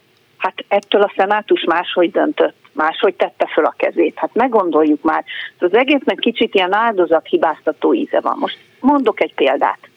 Most az illető hallgatónak az unokája eddig tanult, mint a kisangyala a gimnáziumba, és most felveszik a Corvinus Egyetemre, eddig azt hallgatta, hogy fú, az mennyire jó egyetem, és külföldi kapcsolatok, és tudsz menni külföldre is, ö, nyelvet tanulni, tapasztalatot szerezni, és nem tudom micsoda. Most bekerült, és most a fejére esik, hogy ja, az Erasmus programoknak annyi, akkor ő ezt most megérdemelte. Nem, nem hát érde, ez nem kérdés, ez nem kérdés, de mit csináljon az Európai Unió, amelyik azt látja, hogy ez egy gyalázatos rendszer? Nem, én az Európai Unió döntését abszolút megértem. És abszolút megértem, hogy ez van a kezébe. Én nem ezt mondtam. Én azt mondtam, hogy ne az egyetemi hallgatót hibáztassuk miatta, nem, és nem, nem neki nem, mondjuk, persze, hogy igen. megérdemelte. De a hallgatót, aki, aki ezt mondta, vagy ezt sugalta, az, az gyakorlatilag az az elkeseredés vezette, hogy hát ha nem tiltakoznak az érintettek, akkor minden így marad. De talán az a reménység is vezette, hogy akkor most majd egyetemisták és egyetemi oktatók fogják azt mondani tömegesen, hogy de hát ez tűrhetetlen, ez elfogadhatatlan. Hát ebben én is reménykedem, hogy hát ha az egyetemi ifjúság nem csinál egy országban forradalmat, akkor senki, de, de most ezt viccesen mondtam egy kicsit, de igen, ebben én is reménykedem. Csak az egész hozzászólás, és ez megy egyébként az interneten is, hogy hát igen, mert miért szavazták meg az egyetemisták, meg nem tudom nem, micsoda. Nem, nem, az, ez olyan, az mint hibás. hogyha, nem, mint hogyha most kihirdetik, hogy csak ennyi a nyugdíjemelés, és akkor hát megérdemlik a, a nyugdíjasok. hagyták. Igen, igen, ez, ez teljesen hibás, ez így És van, ha így mindig van. azt csináljuk, hogy így azt mondjuk, hogy mert megérdemelte, hát a hatalom erre játszik. Arra játszik, hogy hogy ahelyett, hogy egymásért, vagy egymás ügyéért, vagy fölismerve, hogy egy ügy közös, mert az oktatás ügy az sajnos mindenkit érint, bár sokan azt hiszik, hogy őket nem, mert nincs iskolás gyerekük, de mindenkit érint, mert az az iskolás gyerek, aki most ül a padban, majd tíz év múlva azt fogja az illetőt kiszolgálni a boltban, meg meggyógyítani az orvosnál, tehát mindenkit érint, hogy mi lesz a mostani gyerekekből, de ha mindig azt nézzük, hogy hát engem, engem nem érint a vasúti sztrájk, mert sose járok vonattal, akkor ezt, akkor ezt használja ki a hatalom. Igen, így van, így van. Teljesen egyetértek, igen, örülök, hogy megtette ezt a, ezt a helyreigazítást. Egyetemisták is nyilvánvalóan, én is ott voltam október 23-án, lát, láthatóan és nyilvánvalóan sok egyetemista vagy egyetemista korú is ott volt, hogy nem tudom, hogy milyen egyetemre járt, milyenre nem, csak én magam is hiányoltam azt, hogy az egyetemek valahogy nem szerveződtek meg, pedig, pedig létérdekük volna, vagy lett volna, de talán most majd ez az őket is érintő nagyon súlyos és nagyon veszélyes megszorítás rádöbbenti azokat, akiket ez érint és sújt, hogy valamit tenni kell, mert különben tényleg azt csinálnak velünk, amit akarnak. Így van. Ebben én is reménykedem, abban is, hogy hogy egyszer fölismerik az egyetemek, hogyha nem használjuk az autonómiánkat, hanem mindig azt nézzük, hogy mit szabad nekünk csinálni, akkor, akkor nem is lesz nekünk olyan. Tehát, hogy, igen, hogy, igen. hogy, hogy az úgy nem működik. Ez teljesen ez, ez teljesen igaz. Én összesen csak ennyit szerettem volna elmondani, hogy, hogy először azért ismerkedjünk meg, tájékozódjunk a valós helyzetekkel, nézzünk utána, mert azért kettőt kattint az ember a Google-n, és meg fogja találni, hogy mely egyetemek mit adtak ki. Én értem, hogy ez nem egy nagy dolog. Én értem, hogy ezt nem mondta be a híradó. De ez egy, ez egy egész másik szint. Igen. És voltak, akik tették a dolgukat, és tisztességesen vállalták is, hogy mi a véleményük, és ezt nyilvánosságra hozták. Így van. Köszönöm szépen, minden Köszönöm. jót, viszont hallásra. Viszont hallásra. A vonalban pedig Polgár Tóth Tamás, a debreciner.hu portál újságírója. Jó estét kívánok! Jó estét kívánok, köszönöm a hallgatókat!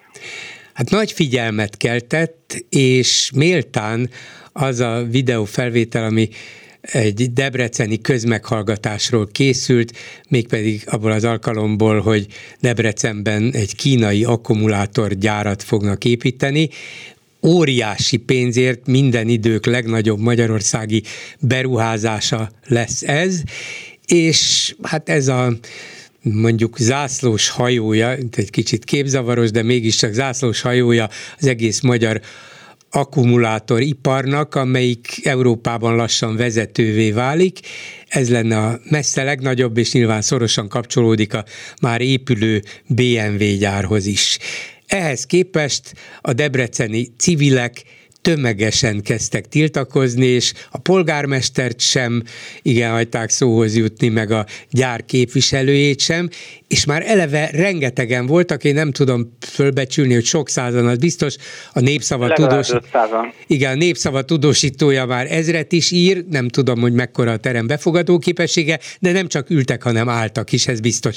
Hogy ekkora az érdeklődés, az azt jelzi, hogy ekkora az aggodalom Debrecenben?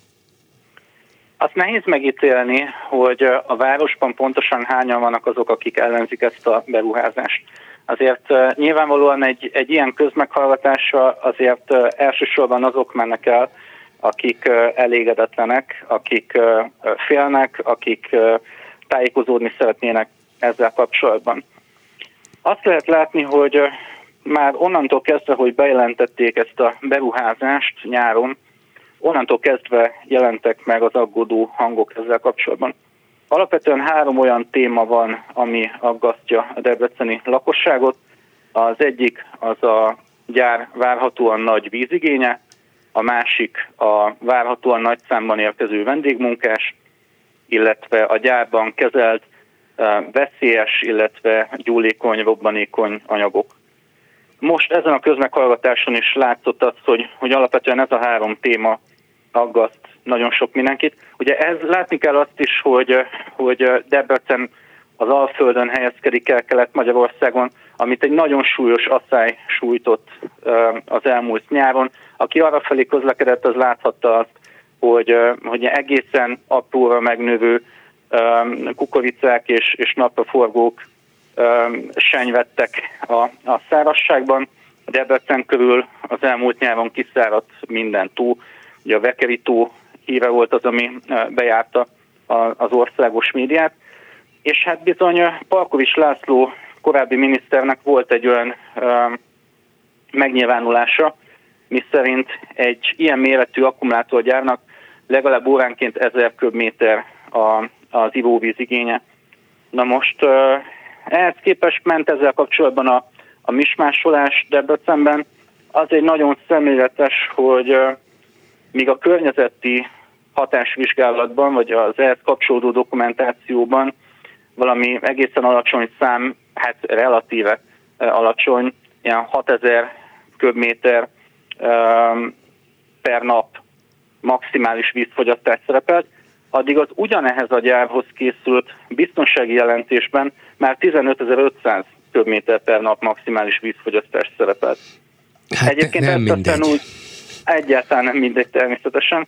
Ezt aztán úgy oldották fel ezt az ellentmondást a közmeghallgatáson, hogy a biztonsági jelentésbe hiba csúszott, rossz számot kaptak meg a kínai gyártó. Na most a, a dolog úgy látszik innét kívülről, hogy hát ezt pillanatok alatt a lehető leggyorsabban le akarják zavarni. Mondjuk persze jó, hogyha egy komoly beruházás viszonylag gyorsan befejeződik, és, és elkezd termelni, és itt tényleg óriási pénzekről van szó.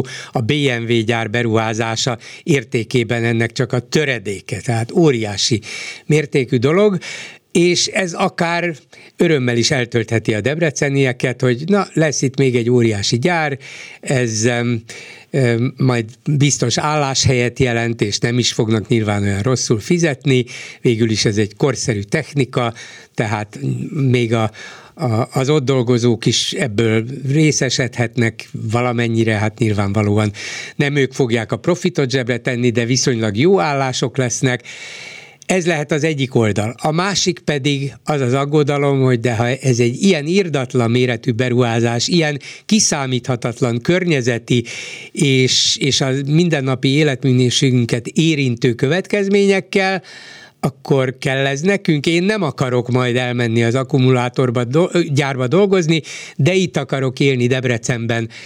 Kik lesznek többen? Ami, ami meglepő lehetett az az, hogy az előbbi mellett gyakorlatilag senki nem érvelt, tehát a pulpituson ülőket leszámítva természetesen, a polgármester úr is um, igyekezett megtámogatni azokat az érveket, hogy, hogy gazdaságilag nagyon megéri majd ez, ez Debrecenek, de a közönségben helyet foglalók közül gyakorlatilag senki nem volt, aki, aki ilyen módon próbált volna érvelni a gyár mellett. Tehát ott a közmeghallgatáson teljesen egyértelmű közhangulat volt, ezt a gyárat nem szeretnék, hogy megvalósuljon, és hát általános volt az a hangulat, hogy népszavazást szeretnének az mhm. ügyben. Uh-huh. És lehet azt érzékelni Debrecenben, amelyik ugye egy 101 százalékig, na jó, hát annyira nem, de 60-70 százalékig Fideszes város, hogy ez a nagy beruházás, amiről előbb-utóbb, de már talán most is mindenki tudomást kell, hogy szerezzen, és még az esetleg közvetlenül nem érintettek is kezdhetnek aggódni, hogy na hát ezt hallottam róla, meg azt mondják róla, meg ilyen veszély fenyeget. Szóval ezek a hírek gyorsan terjednek. Lehet, hogy ez megváltoztatja az általános akár közérzetet vagy politikai hangulatot is? Ezt nehéz megjósolni. Ugye egyrészt ezzel kezdtem az egészet, hogy nehéz megmondani, hogy pontosan a lakosságnak hány százaléka az, aki ellenzi ezt a, ezt a gyárat. Ugyan vannak most olyan politikusok, akik amellett érvelnek, hogy ez a tegnapi közmeghallgatás felfogható egy, egy nagy mintás közvéleménykutatásnak, de, de egyáltalán nem biztos, hogy ténylegesen reprezentatív volt az ott jelenlévő sokaság ilyen szempontból. Azt azért fontos tudni még, hogy, hogy Debrecen nem 101%-ig Fideszes város, tehát azért a lakosságnak nagyjából a, a, a fele az uh, itt, itt az elmúlt években is ellenzéki volt. Tehát, hogyha megnézzünk egy országgyűlési választásokat, akkor például a, a legutóbbi április harmadikai választásokon nem szavaztak nagyobb arányban Debrecenben a, a Fideszre, mint, mint az országos átlag. Akkor nem figyeltem már oda annyira ezek szerint. Jó, szóval akkor ebből a szempontból talán van remény, hogy a Fidesz nem kiütéssel győz az összes többi ellenzéki párttal szemben, csak persze meg kell találni az ellenzékiség megfelelő formáját és a megfelelő jelölteket, de még mindig visszatérve ez az alapkérdés, ez az akkumulátorgyárhoz és a közmeghallgatáshoz, Emlékszik olyan eseményre az elmúlt évekből, amikor ennyi ember ilyen dühösen lépett föl egy debreceni ügyben? Nem emlékszem olyan esetre az elmúlt évekből, ahol lehetősége lett volna a debreceni lakosságnak arra, hogy, hogy kifejthesse a véleményét a, úgy, hogy megjelenik a város vezetése egy, egy fórumon. Az egyébként szembetűnő volt, hogy a, a Fidesz országgyűlési képviselői most sem vettek részt ezen a rendezvényen, hát a Debrecen vezetésének pedig hivatalból részt kellett vennie. Uh-huh.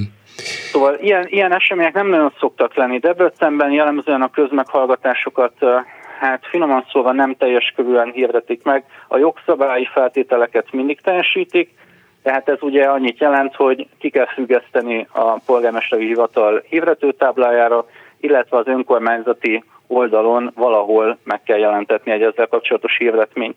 De, azért... de ezek szerint most tisztában voltak azzal, hogy ez bizony sokak érdeklődését fel fogja kelteni, és ezért a Kölcsei Központ nagy termébe fogjuk ezt meghirdetni, ahova sok százan is beférnek, mert elvileg megtehették volna, hogy egy kis terembe, ahol már eleve csak százan vagy 150-en lehetnek, ezért aztán nem lesz akkor a cirkusz.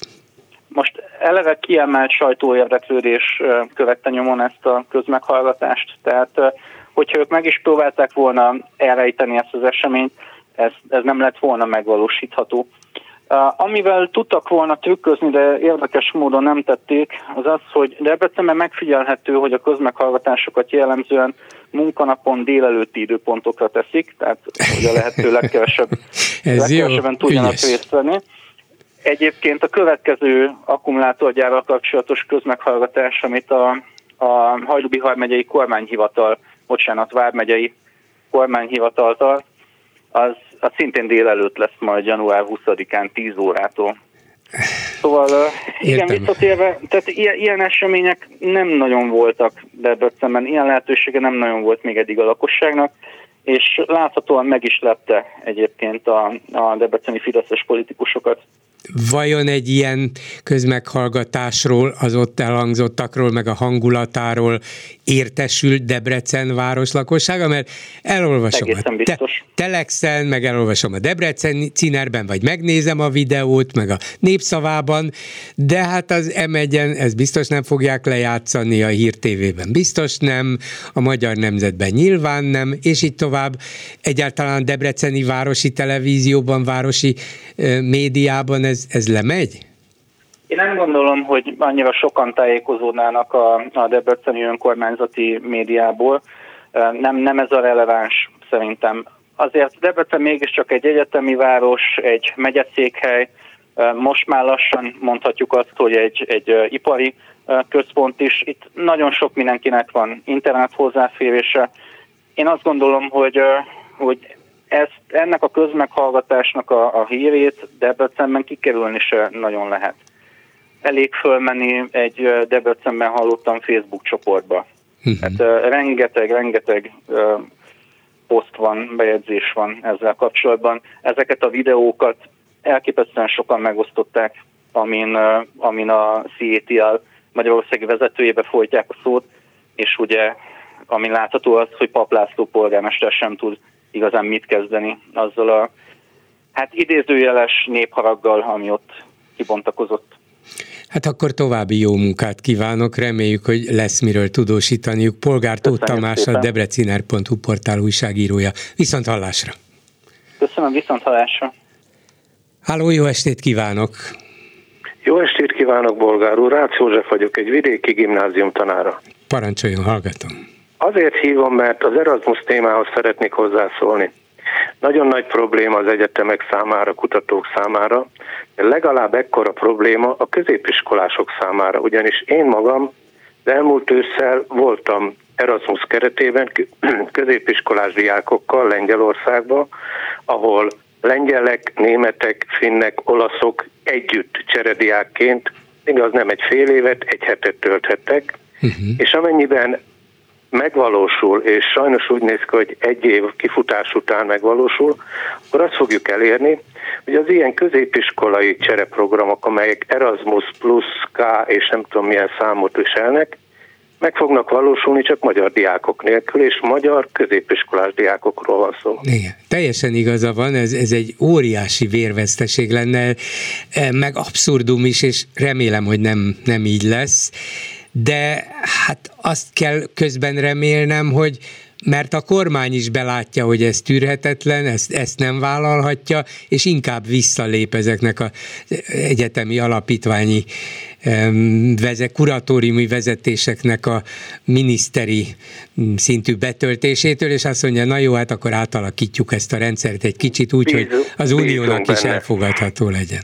Igen, legyünk optimisták, és azt szeretném, hogy nagyon sok egyetemistát érint, én magam is többel, de azért középiskolásból jóval több van ebben az országban, és számukra is ez egy kitekintési lehetőség. Én a saját diákjaimon láttam, amikor a olasz, finn, meg német diák vele egy, egy idős diákkal úgy tényleg egyrészt nyelvet tanult, másrészt pedig eszmét cserélt, hogy mi is történik nálatok egy demokráciában. Igen, ez, ez nagyon fontos. Nem, nem igazán lehet, nem is igazán lehet megmagyarázni, hogy most pontosan mi is a haszna egy ilyennek, de ezek a személyes kapcsolatok, amelyekre például ez az Erasmus program lehetőséget ad, azok, azok hallatlan jelentőségűek, és, és érzelmileg is, értelmileg is, tapasztalatban is rengeteget adnak hozzá. És ha elmegy középiskolásként, elnézést, és utána bekerül egy egyetemre, ő már keresni fogja az Erasmus irodát. Igen. Hogy hogyan tudok kimenni most már középiskolásként nem egy hétre, hanem egyetemistaként egy fél évre. És bizony ezek az egyetemisták akkor látják meg és tapasztalják, hogy milyen is egy igazi demokráciában. Mondjuk tanulni.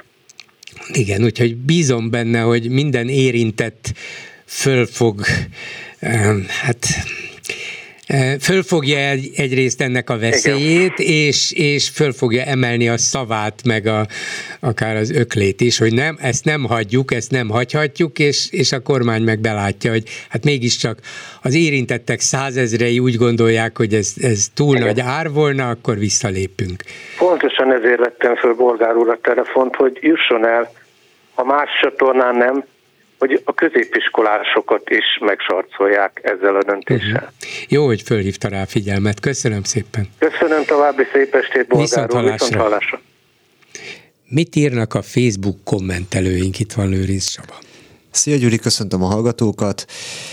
Az Erasmus nagyon megmozgatta a kommentelőket, gyakorlatilag csak erről találtam. A hallgatóink is ma elsősorban erről beszéltek.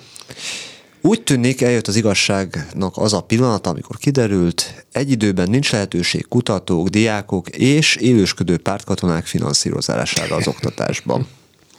Jaj, de szépen hangzik.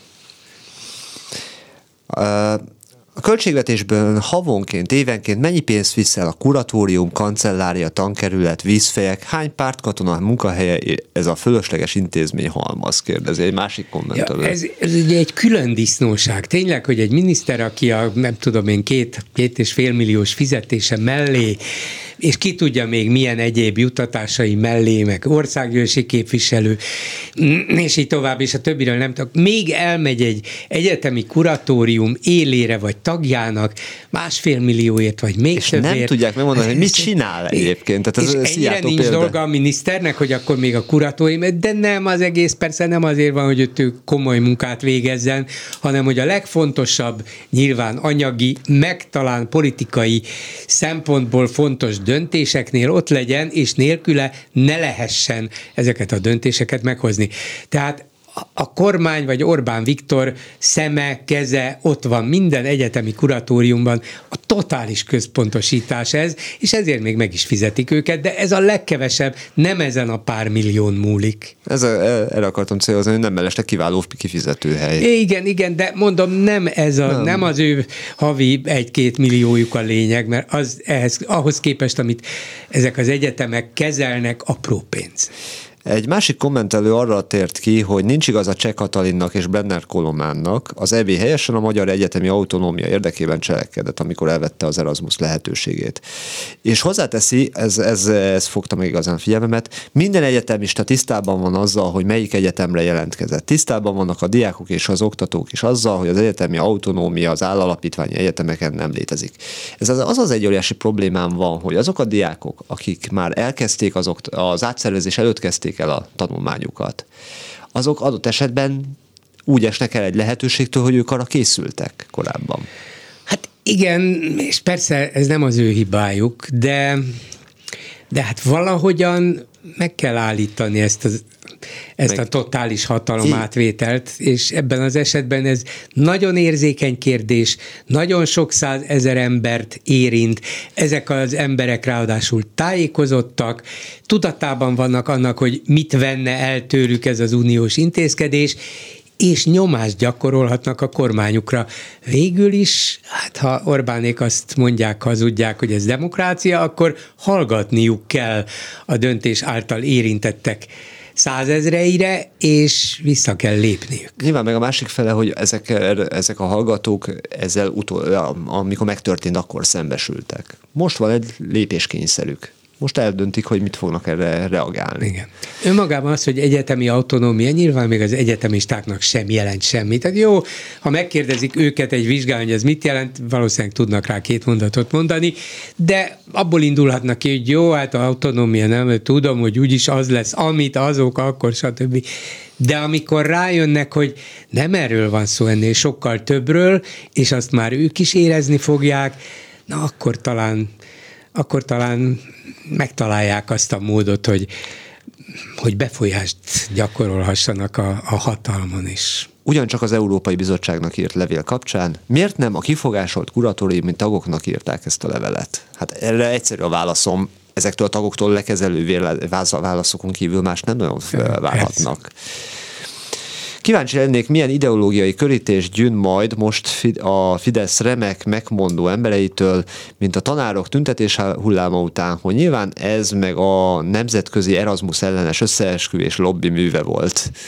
Hát azt fogják mondani, hogy szegények, szegény diákokon, meg szegény kutatókon veri le az Európai Unió, pedig csak politikai okai vannak annak, hogy, hogy minket támadnak, és mégis a magyar nép fogja megsínyleni. Hát előre leírható. Habony Árpád már kiosztott. A kommentelő is valami hasonlóra céloz, és ezzel zárja a gondolatot. Oszt jó napot! Igen. Az igazi tehetség mindig utat tör, fogalmaz egy másik kommentelő, nem kell hozzá Erasmus, enélkül is boldogul a sikeres feltaláló Rogán Antal. ő is megírta már, hogy mit kell írni erre az egészre. Habony Árpád pedig megkapta a jutalmát, a budapesti kaszinók egyharmada váratlanul az övé lett. Miből? Mindegy, most, most már tudjuk. Már, nem, nem. Debrecenben addig védték a katasztrófát, hogy bekövetkezett fogalmaz egy másik kommentelő. Köszönöm szépen. Egy telefonáló a vonalban. Jó estét kívánok. Jó estét kívánok. Tibor vagyok. Hallgatom.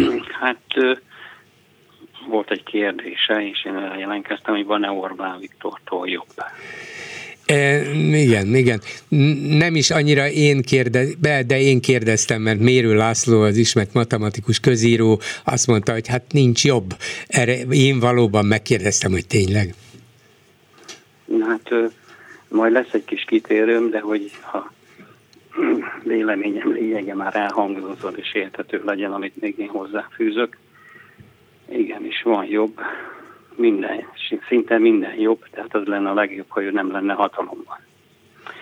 És egy múlteri témához is kapcsolódik ugye a Fidesz népszerűsége, erről ugye lemaradtam, nem jutottam egy hónapon keresztül ebben a műsorban, és nekem van egy stratégiám, és ezt szeretném kicsit megindokolni. És az, azzal kezdeném, hogy ez a műsor nagyon jó, megvan egy szerepe, ugye, amit én lényegének fogalmazok, hogy szemléletformálás. És viszont én úgy értékelem, hogy ez egy, egyfajta buborék. És ez a buborékhoz ragaszkodnak a hallgatók. Ez a, jó, hát én azt nem tudom megítélni, hogy a hallgatóknak milyen létszám, csak egyes megnyilvánulásokból következek, ugye azokból, akik azt mondják, hogy bizonyos embereket nem kellene megszólaltatni, ugye, akik a Fidesz hatalomhoz kötődnek, meg más véleményen Igen, van. hát nagyon, nagyon nem szeretik őket hallgatni valóban. Igen. Na most erre mondom én, hogy ez, eb... mindenki szeretné, hogyha ez a hatalom megszűnne. Viszont ha mi egy ilyen buborékban vagyunk, és nem fordulunk a másképp gondolkozókhoz, akkor ez nem fog megváltozni.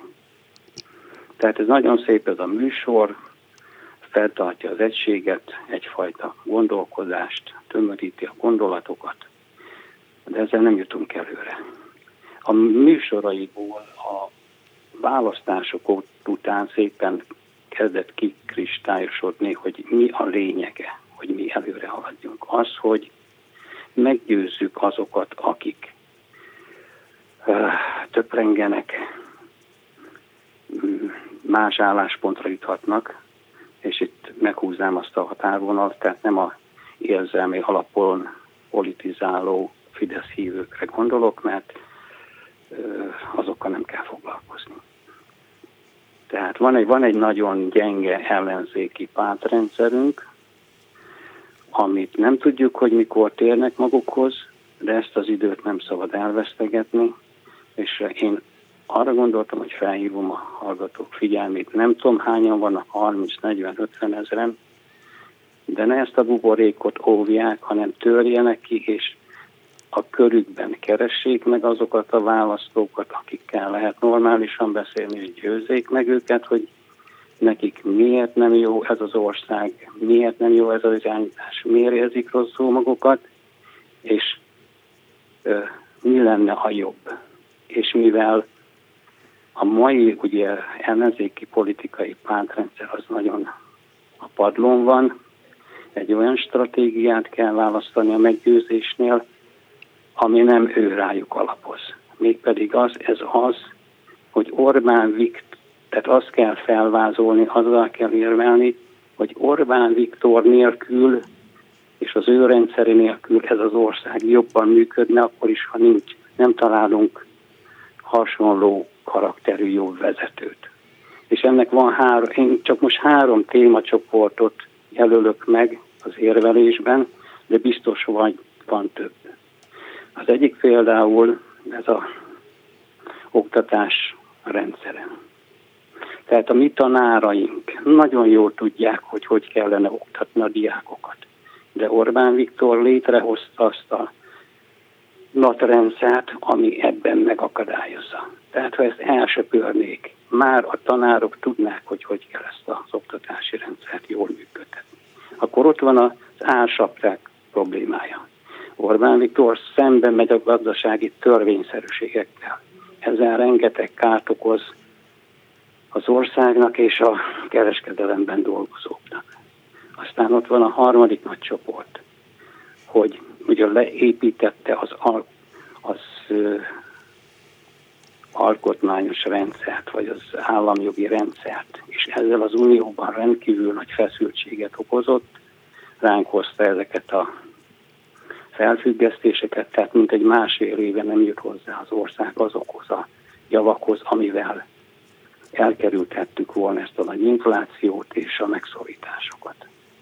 Tehát a lényeg, amit mondani akarok, hogy igenis ne védjék, tehát azzal, hogy bejönnek ebbe a műsorba, másképpen gondolkozok éppen, hogy az a jó, hogy megtanuljuk, hogy ők hogyan gondolkoznak, hogyan lehet fogást találni azon, hogy hogy lehet meggyőzni. Igen, hogy miért, miért hibás az ő gondolatmenetük, az ő hitük, az ő meggyőződésük, Igen.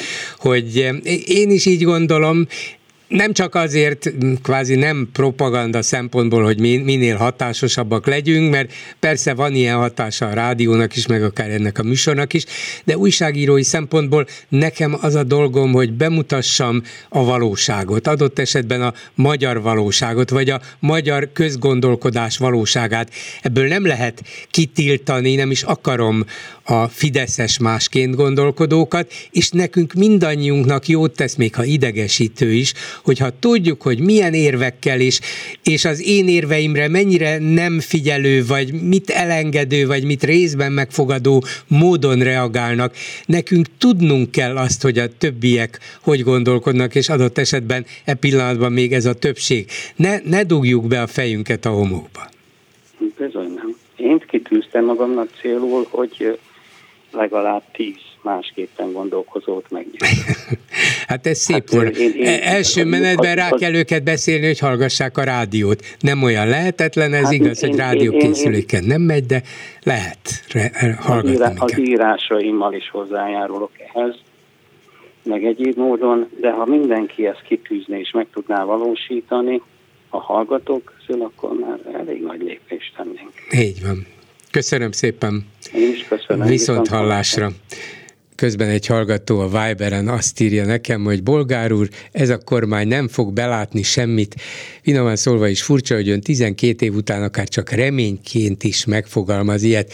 Jó, hát én azt is mondtam, hogy miután még az ELTE meg a Műszaki Egyetem nem alapítványú, alapítványi kezelésben és irányításban, fenntartásban van, ezért majd Orbán válaszul meghosszabbítja ezt a vasútvonalat is, vagy egyetemi irányítási vonalat is Bicskéig, szóval majd alapítványosítja őket is, ez lehet az egyik megoldás, és ez következik Orbán vezetési stílusából és gyakorlatából, de azért, hogyha ebben a nagyon érzékeny Erasmus és, és Horizont kutatási program ügyben az egyetemek népe megmozdul, az nagyon fájhat Orbánnak, és adott esetben lehet, hogy, lehet, hogy hátrálásra, visszalépésre kényszeríti.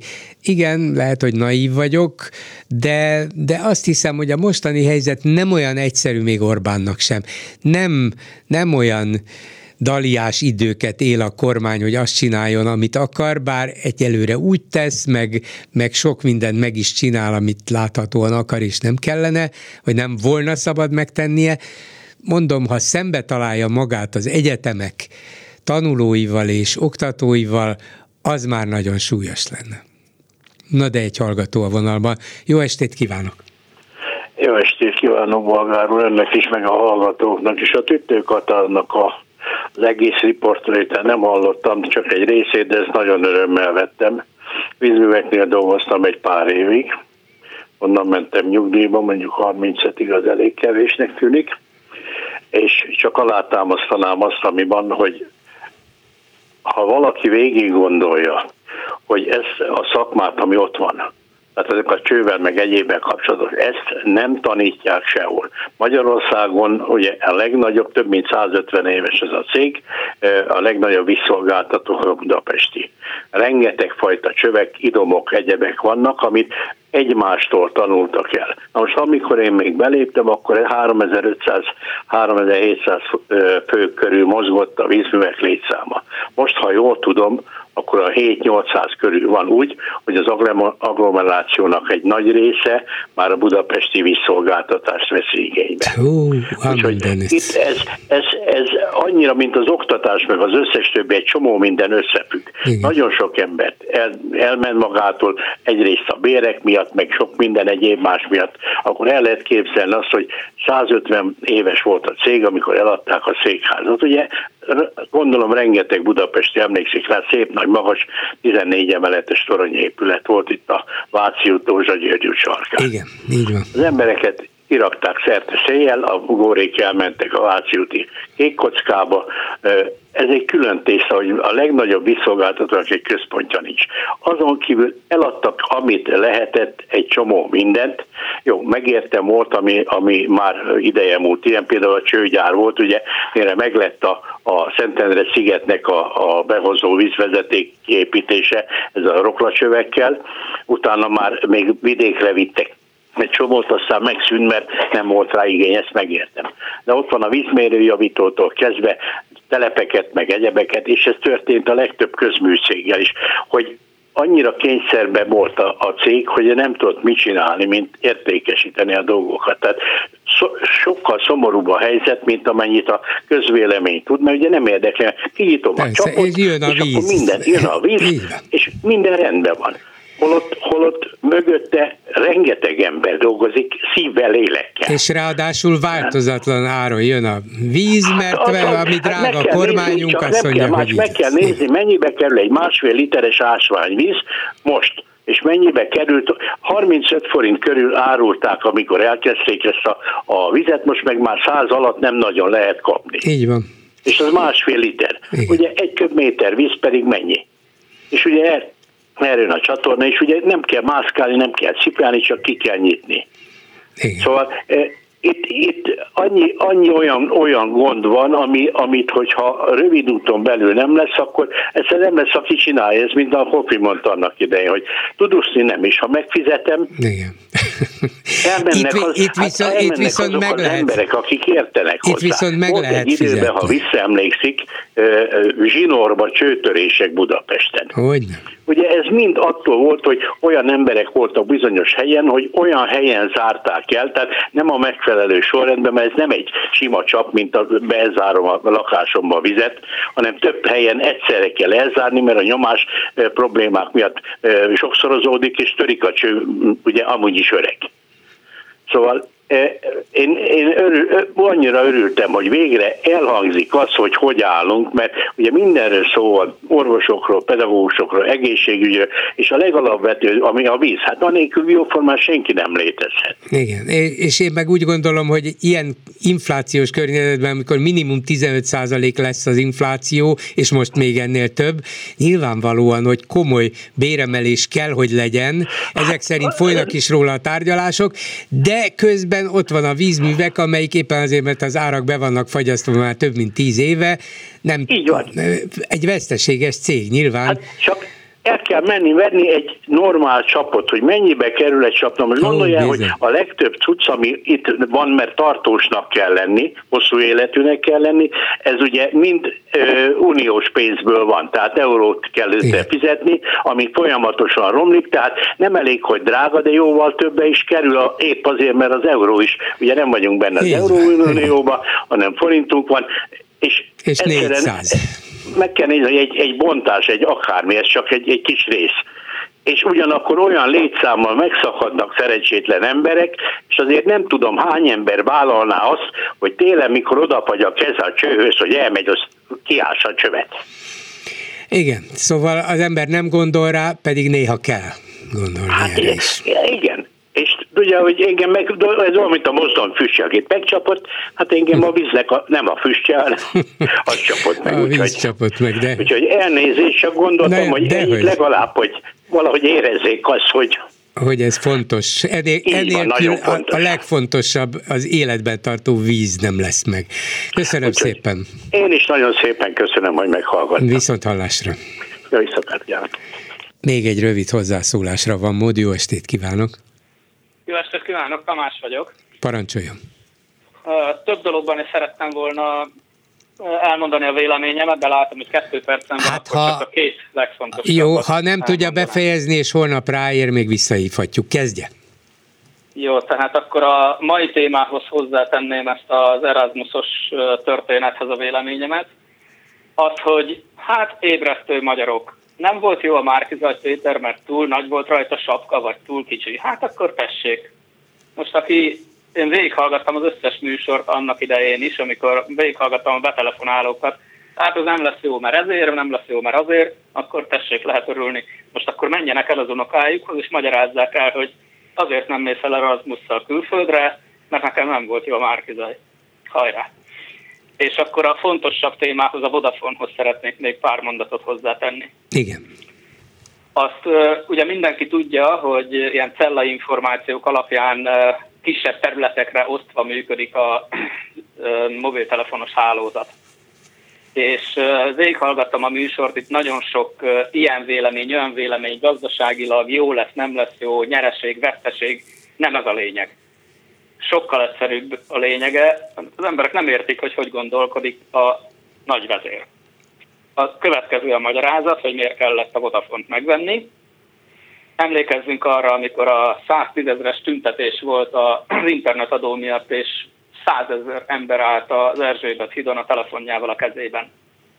Ezt gondolom mindenkinek megvan, és egyetlen dologtól félnek a diktátorok, az pedig a tömeg Na most a következő ilyen alkalommal, amikor a tömeg kivonul az Erzsébet hídra, és ott lesz százezer ember kezükkel a tele, kezükben a telefonnal, akkor Viktor vezér felhívja a lőrincet, lőrinc, kapcsolod le a 210-es cellát, és hopp, a fele embernek elment az internete.